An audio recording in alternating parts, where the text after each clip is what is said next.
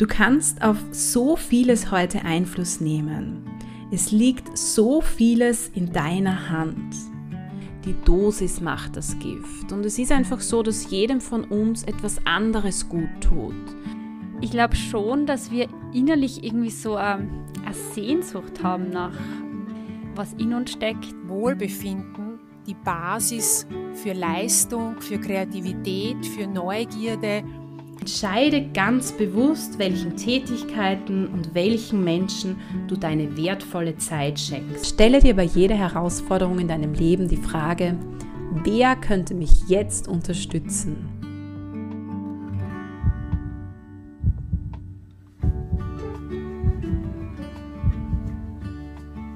Hallo! Schön, dass du hier bist und reinhörst in den Podcast Healthy Me, Healthy Us, Healthy World. Das ist dein Podcast für mehr Gesundheit und Wohlbefinden in deinem Leben. Mein Name ist Barbara Alexandra Sabo. Ich bin Gesundheitswissenschaftlerin und Hochschullehrende im Bereich der Gesundheitsförderung. Ich wünsche dir nun ganz viel Freude und Inspiration mit dieser Podcast-Folge.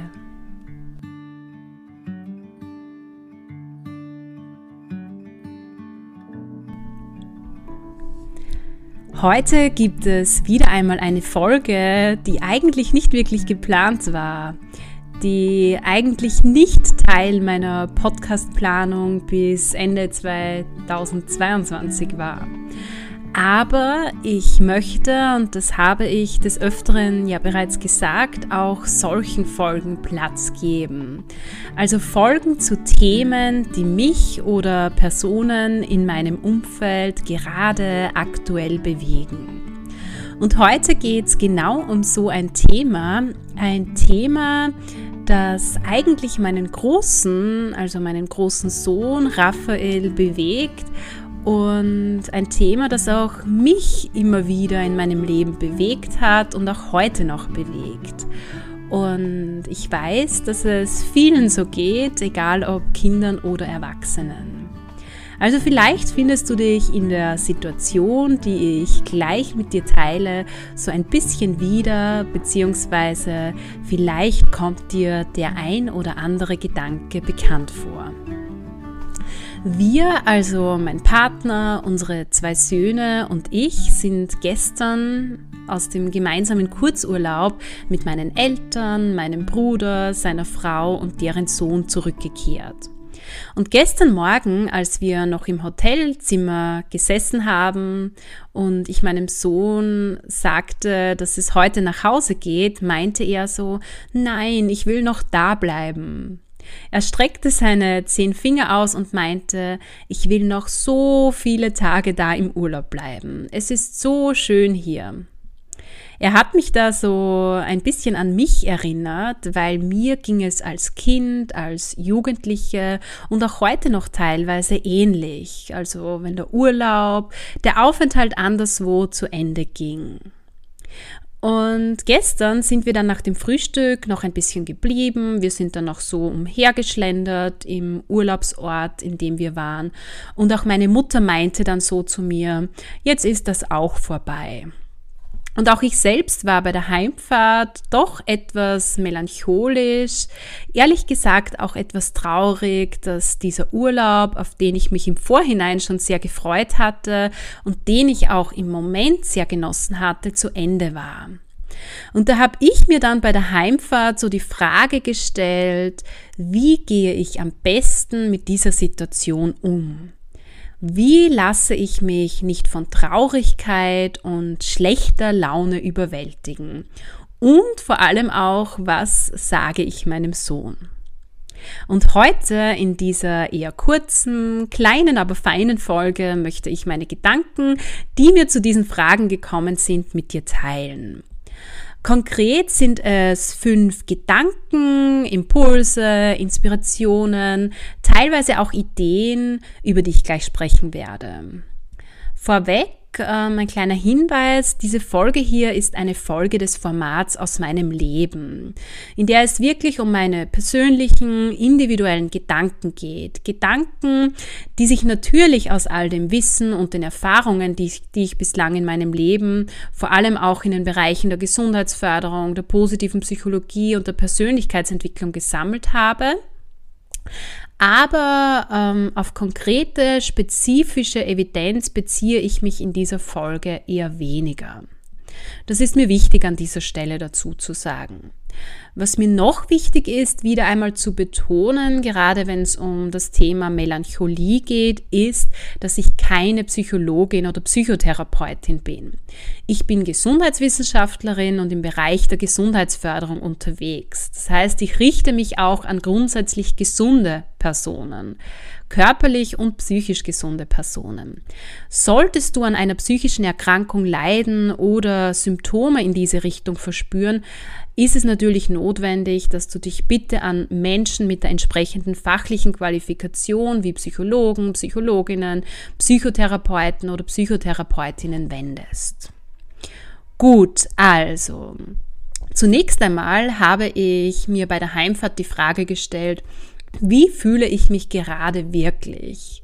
Welche Gefühle beschreiben meinen aktuellen Gemütszustand? Und neben dem sehr positiven Gefühl der Dankbarkeit ist mir auch der Begriff Melancholie eingefallen. Ich bin, ich war in diesem Moment irgendwie melancholisch. Aber was bedeutet es eigentlich, melancholisch zu sein? Ist jetzt Melancholie ein negatives Gefühl? Zu Hause angekommen habe ich dann ein bisschen recherchiert, ja, gegoogelt, welche Begriffsdefinitionen es hierzu gibt. Und ich habe dann einen sehr spannenden Artikel gelesen, in dem Melancholie so als positive Traurigkeit bezeichnet wird. Die Kernbotschaft, die ich aus diesem Artikel mitgenommen habe, ist, dass Melancholie etwas ist, das auch in unserem Leben Platz finden sollte. Ganz einfach Platz finden darf, auch in unserer Gefühlswelt.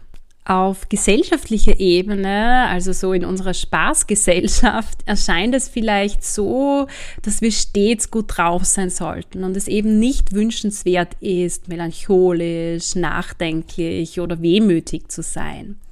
Aber genau das finde ich eben nicht. Bei jedem Gefühl, egal ob es positiv, negativ oder irgendwo dazwischen liegt, vielleicht kurze, kurzes Einhaken. Wir müssen ähm, einem Gefühl aus meiner Sicht nicht immer eine bestimmte Wertung geben. Wir müssen nicht jedes Gefühl als positiv oder negativ ähm, bezeichnen oder werten. Das heißt, bei jedem Gefühl ist es zunächst einmal wichtig aus meiner Sicht, es zu erkennen und es zuzulassen. Und das wird auch innerhalb der positiven Psychologie immer wieder ganz stark betont. Jeder Mensch sollte jedes Gefühl zulassen. Wichtig ist nur, dass wir uns davon nicht überwältigen lassen, vor allem natürlich nicht von eher unangenehmen Gefühlen. Bedeutet, mein erster Gedanke, mein erster Tipp, mein erster Impuls ist, wenn es dir ähnlich geht, egal ob nach einem Urlaub oder einem sonstigen Ereignis, das scheinbar zu Ende ist, dass du da wirklich zunächst einmal deine Gefühlswelt beobachten und reflektieren solltest und dir auch Fragen stellen solltest. Fragen wie: Wie fühle ich mich gerade und warum fühle ich mich so? Und egal um welches Gefühl es sich handelt, lass es ganz einfach zu. Dieses Gefühl der Melancholie, der Wehmütigkeit solltest du vielleicht auch so als Anlass sehen, dich zurückzuziehen, dich selbst wieder ein bisschen mehr kennenzulernen und zu wachsen. Und in diesem Artikel ist dann auch drin gestanden, und das passt aus meiner Sicht sehr gut zur Gesundheitsförderung, dass gerade in solchen wehmütigen Momenten wir auch Quellen der Kraft finden. Also in solchen wehmütigen Momenten liegt auch eine Quelle der Kraft. Ja, eben eine Möglichkeit, sich auf sich selbst zu besinnen, wieder zu erkennen, was wirklich wichtig ist im Leben und sich weiterzuentwickeln. Der zweite Gedanke, den ich mit dir teilen möchte, bezieht sich erneut auf meine bzw. auf deine Gefühlswelt. Wie ich bereits in mehreren Podcast-Folgen basierend auf Erkenntnissen der positiven Psychologie erwähnt habe, es ist einerseits wichtig, Gefühle zu akzeptieren, sie zuzulassen, aber es ist auch wichtig, dass wir uns bewusst sind, dass wir aktiv positive Gefühle in uns erzeugen können.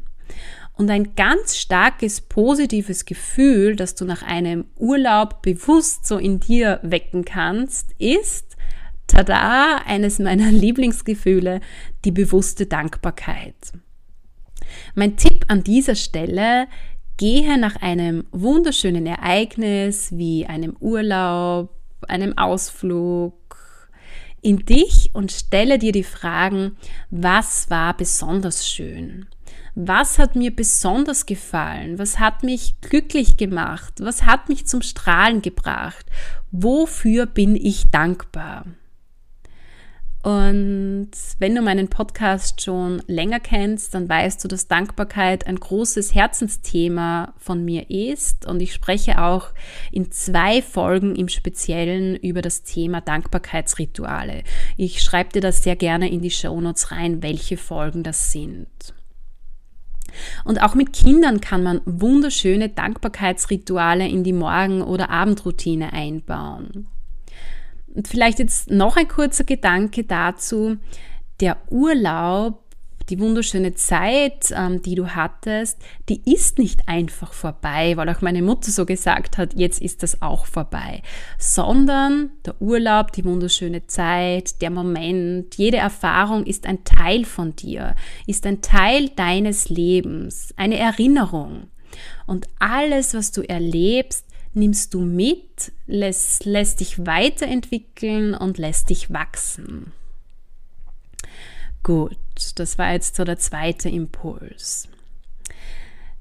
Die Fragen, die ich jetzt gerade genannt habe, also die Fragen, was war in dieser Zeit eben zum Beispiel im Urlaub besonders schön und was hat ähm, dir in dieser Zeit besonders gefallen, dich glücklich gemacht, das führt mich eigentlich bereits zum dritten Gedanken, also die Fragen, die führen mich zum dritten Gedanken, zur dritten Idee, die ich mit dir teilen möchte.